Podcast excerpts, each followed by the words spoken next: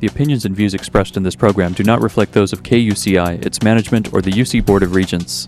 To find out more about this talk show or other talk shows broadcasting on KUCI, log on to our website at kuci.org or check out the latest program guide.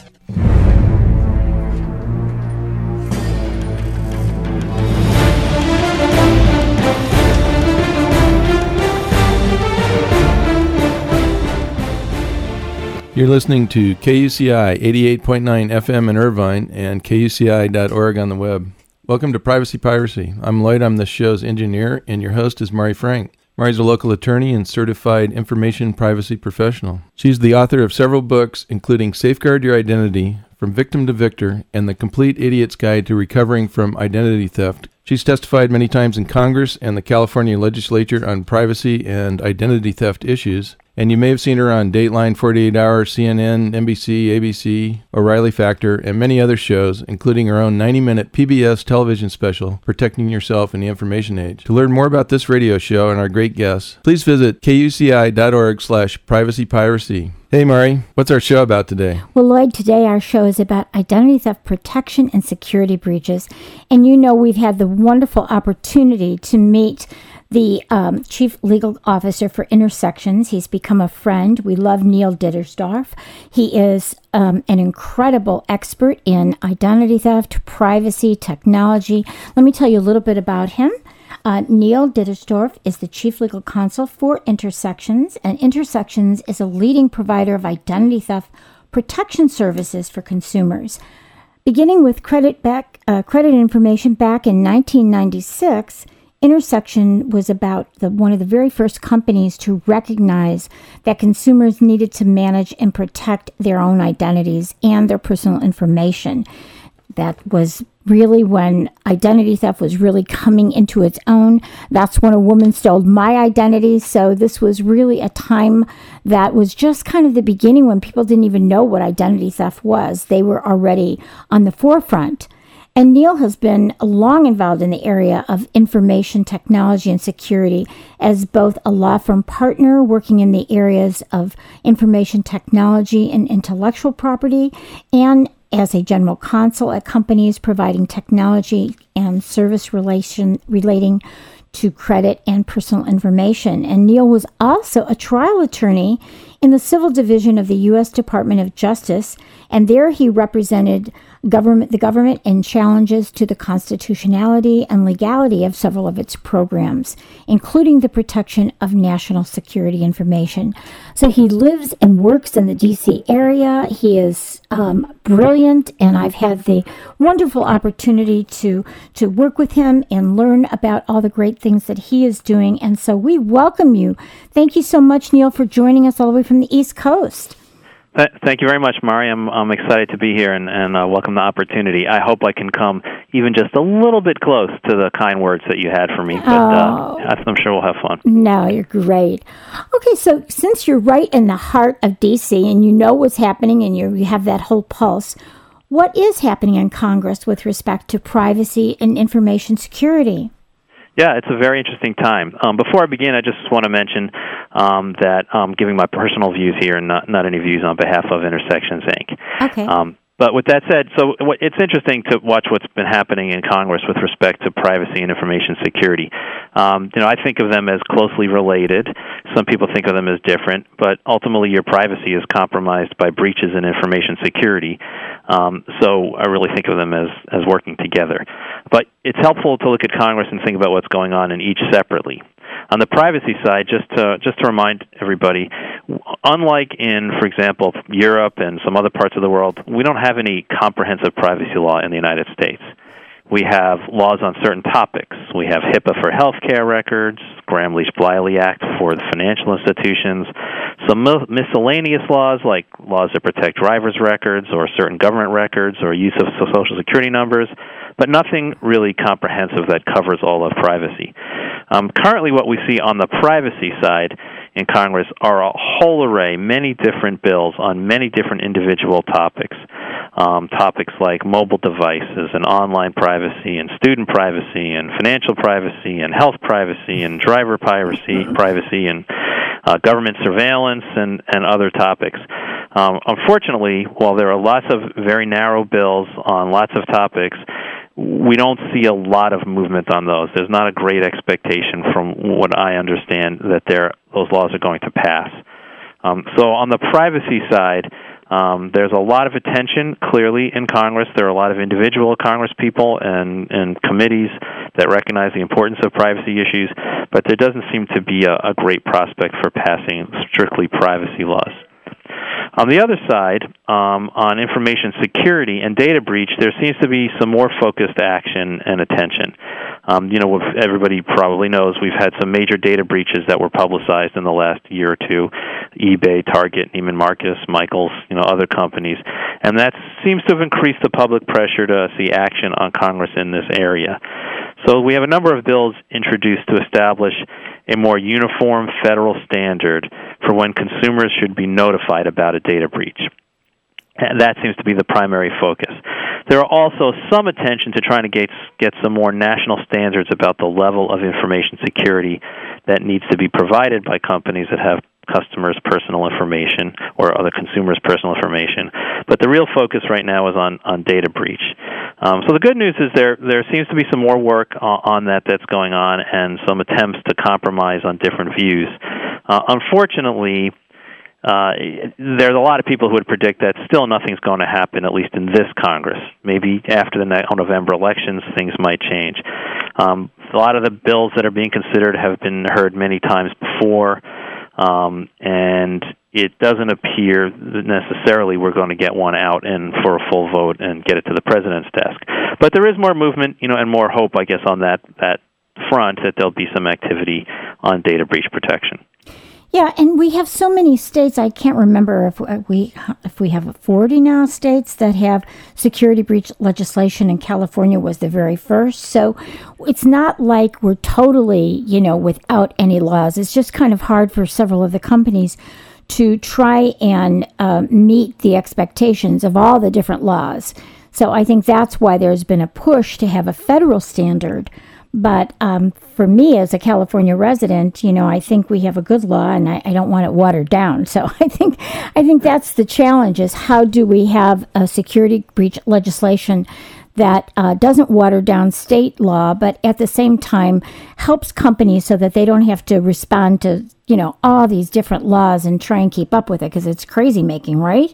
Yeah, no, you're you're exactly right. I believe the count right now is 47, oh, 47. states plus the District of Columbia, plus some of the territories. I, I don't know which one, which ones in the Pacific or you know or elsewhere. Yeah. Um, and they ha- that have these data breach laws that require notice, and you're when uh, when there's a breach, but they are all different.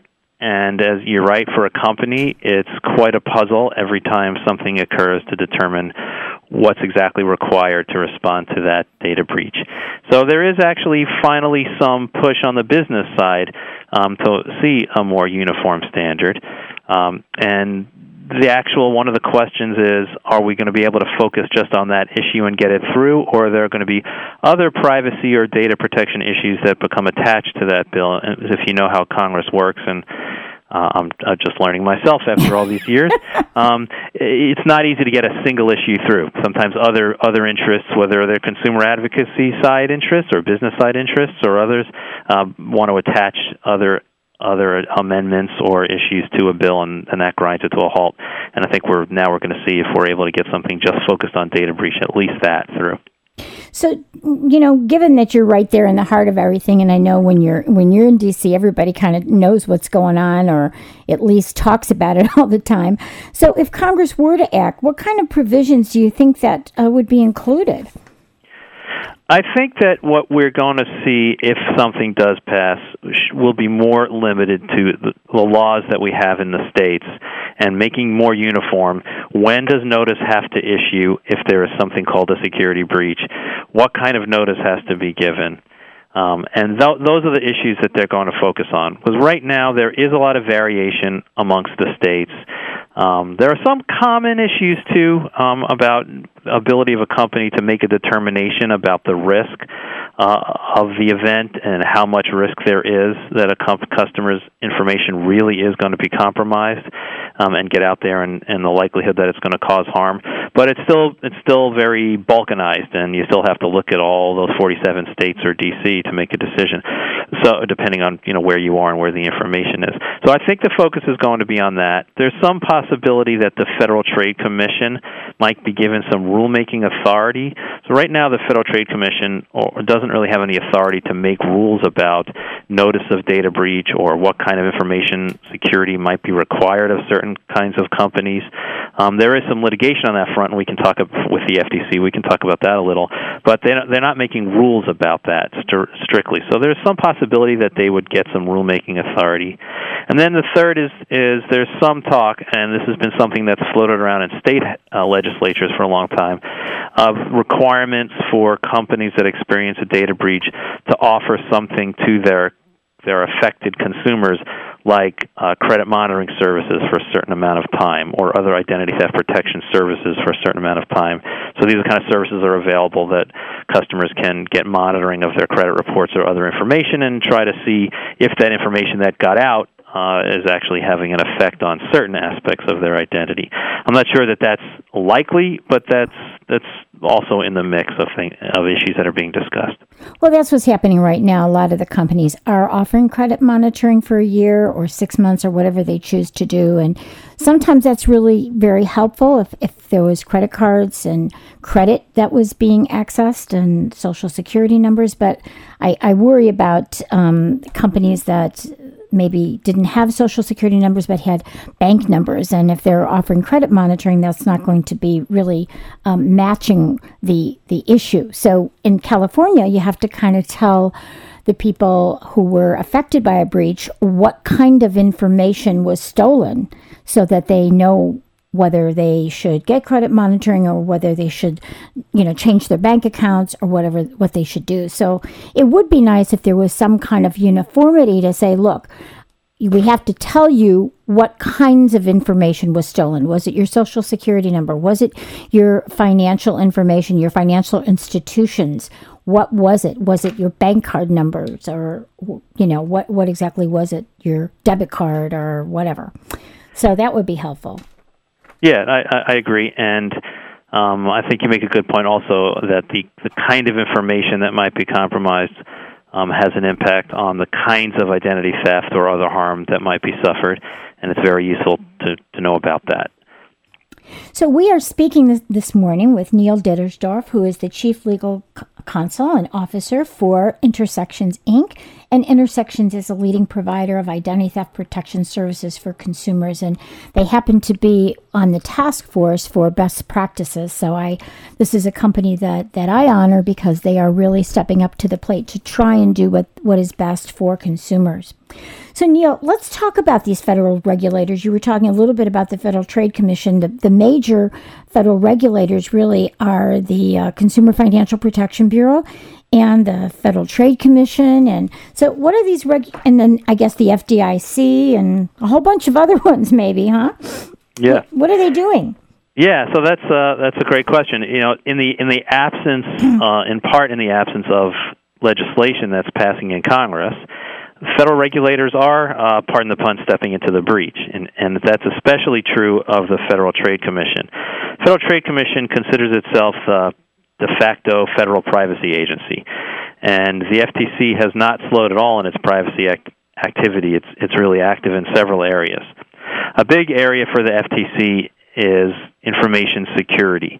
Initially, what the FTC now I should, I should remind everybody, I have to remind myself, that the the uh, FTC has different missions. We talked about rulemaking; they can make rules. They also can enforce uh, against unfair and deceptive practices, trade practices.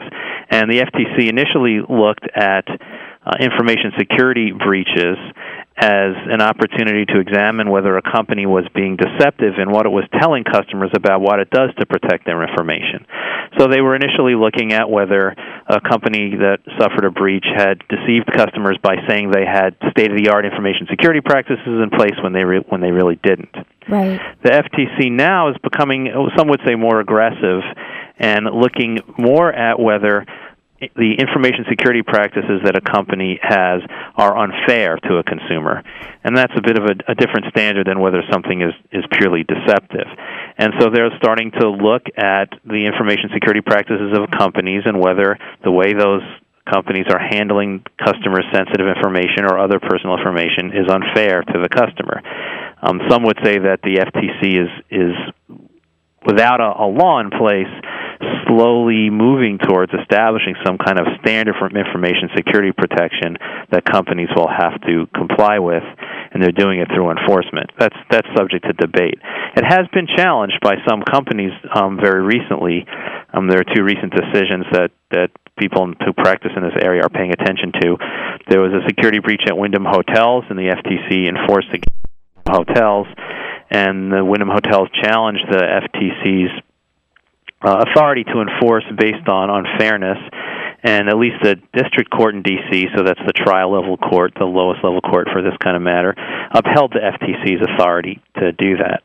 Um, that doesn't mean other district courts will agree, but but it's a start for the FTC, and I, I think widely viewed as a victory for the FTC. Um, LabMD, another matter similar to that, uh, there was a slightly different take. In this case, the FTC's chief administrative law judge, so you have a you can go through an administrative law process at the FTC, ruled that it must disclose the internal standards it's using to assess company security practices. Mm-hmm. Basically, said that it violates due process to hold that a company's practices are unfair if they haven't been given advance notice of what standards they're supposed to meet in the first place. So that's an interesting decision too. I think it's um, early to determine how that's all going to shake out, but clearly the FTC is, is moving heavily in that area. Um, they're also doing other things on on the privacy related side. Um, the FTC has been the commissioners have been expressing concern about privacy in areas like you know mobile advertising and mobile devices and applications on their the alternative scoring products that are used, alternatives to credit scoring for various purposes, online health data, and they're having uh, workshops on those areas in the spring uh, into the summer, I believe. And sometimes those workshops lead to rulemaking by the FTC or, or even enforcement. Um, and you know there are a wide range of other issues. So certainly the FTC is involved. Uh, other federal agencies that have perhaps more narrow missions are involved too. Um, the, the Consumer Financial Protection Bureau, uh, newest one of the newest of our agencies, has jurisdiction over the Gramm-Leach-Bliley Act, which governs privacy requirements for financial institutions, and they've propose some rules that you know, that would be, adjust the provisions for the privacy protection by financial institutions, primarily to allow them to use online annual notices. Um, and they've looked at some other narrow issues, like uh, they've given guidance on privacy laws and reporting regarding the financial abuse of older adults, which is uh, older adults are you know subject, of course, they're vulnerable. They're subject to abuse of various kinds, including abuse of their information, identity right. theft. Um, that they're they're very vulnerable to that, um, and so the the Office of Management and Budget continues to issue memorandum and guidance to federal agencies on how they can collect, use, manage, and protect personal information. Um, so that should be important to all of us that the, the government itself is a good actor in this area, um, and the uh, General Accounting Office has issued a similar report, basically saying that major federal agencies continue to face challenges in implementing uh, agency-wide information security programs. So um, it's a challenge for companies, but it's also a challenge for the government. Yeah, and I keep seeing things that I, I, get notices from the FDIC on what they're doing with identity theft and protection services as well. You know, because they deal with with the banks and and uh, credit unions, et cetera. So it's uh, yeah, a lot of a lot of them have their hands in this. But you know, going back to the FTC, the Federal Trade Commission, they were they were starting to work with uh, Gramm-Leach-Bliley way back, you know, before the Consumer Financial Protection Bureau came into being, and back oh gosh, I think in the late 90s, they started the identity theft uh, website, which is ftc.gov slash ID theft. And um, and so they've been pretty strong in that area for a long time because they were getting all of these um, complaints about ID theft, and they do a yearly study on uh, ID theft. So yeah, it's a, a lot going on in your neighborhood. that's for yeah, sure. That's true. and I, I would say, by the way, and I, I, I don't have the, the the page to cite. Um, maybe you do, or we can add this later. But for a consumer who's listening, if you want to know more identity about identity theft, the FTC's website is still a great place to go. There's a lot of valuable information about how to protect yourself, how to respond to identity theft, um, and how to make sure that if you if you go seek uh, help from someone else, like a company that provides services, how to make sure you're getting a, a good one, um, and those kinds of best practices. So I, I, I would recommend looking at the FT site if you're interested in this issue. Yeah, and that's ftc.gov slash ID theft. And also, the Consumer Federation of America has a website with all the best practices for choosing a identity theft protection services and uh, service to help you protect your own identity. Which you know, on, in these days, we have to do things to protect ourselves as well as asking companies to do it. There are some things that are beyond our control, like when there's a security breach. But basically, there's a lot of things that we can do to monitor our credit reports and to make sure that we're monitoring our our bank statements and making sure that we have online banking so that we can see what's happening every day and set up alerts. So there's a lot of things that we can do. Now you know you've been to California, and I know you love California too, even though you're a uh, you're Virginia. No, you're a uh, Maryland yeah. resident, right? Our, our, company's in Virginia. That's right. Yeah. I, I, happen to live in Maryland, but yeah, our company's but, in Virginia. But I love it. I love that area because I lived out there too. But you know, California has really been a leader with uh, privacy laws and regulations. And so let's talk a little bit about uh, the privacy laws in California that are affecting all the companies. Absolutely, yeah. California absolutely has been uh, a, a, pioneer in many ways in privacy and identity theft protection for consumers, and they've actually recently taken some some progressive actions. The California passed a do not track law. It's called California Online Privacy Protection Act, or CalOPPA. Right. Um, it's and that includes do not track disclosure requirements, and that just took effect on January 1, 2014.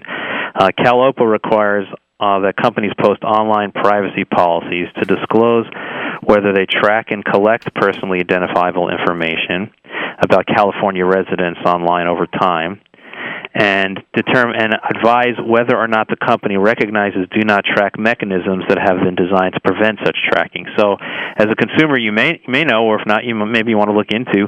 Um, you can set um, browsers or other tools that you have so that you are not tracked, and companies are not necessarily required, as I understand it, to um, to accept those mechanisms and to to communicate with them and implement what they're directing.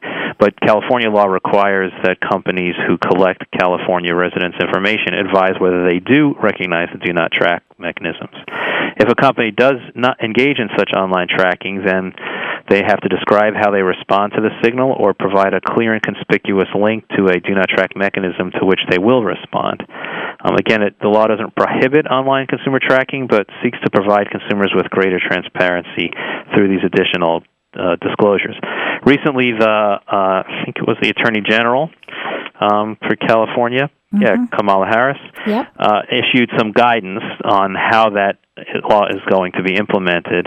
And the guidance expresses a preference for companies to utilize the first option to describe their, their do not track policies. Um, that is to make sure that they do respond to them um, because they think it provides greater transparency than simply providing with a link to a DNT mechanism. And it advises that uh, when describing if and how a website responds to the do not track signals, the privacy policy should state whether the consumers who use the mechanisms are treated differently than consumers who do not. Um, you know, like is, will you have less access to the website? Will it be slower? Will there be services you're not offered or, or not made available to you? Disclose whether the personal information is collected when a DNT signal is received, and describe exactly how the information is used when a DNT signal is pre- present. Um, in addition to describing the policies, CalOPPA requires companies to disclose whether third parties, like advertising networks that track consumers, are present on the company's website or service. Because sometimes you might go to a website and you might know that company's particular policy, but there are advertising networks that work through that website, and you may not be aware of how they track uh, personal information. So it's a you know it's a it's a very comprehensive law. It's it's certainly cutting edge. It's one of the issues that the FTC has expressed a lot of interest in, but you know California, as is often the case, has acted first. Yeah, um, and, and, and that's and strongly. We, yeah, I mean, basically, what what the big issue for us in California has always been when I sat on the Office of Privacy Protection uh, was let's just make everything transparent and give people choices. But I wanted to ask you, since we, we don't have a real lot of time, but I did want to say I know that Intersection does some things to help consumers and businesses. So let's talk a little bit about um, what a business should do to prepare prepare for a potential data breach, and and uh, we let's start with that one because I don't think we have a lot of time to go into about too much about consumers.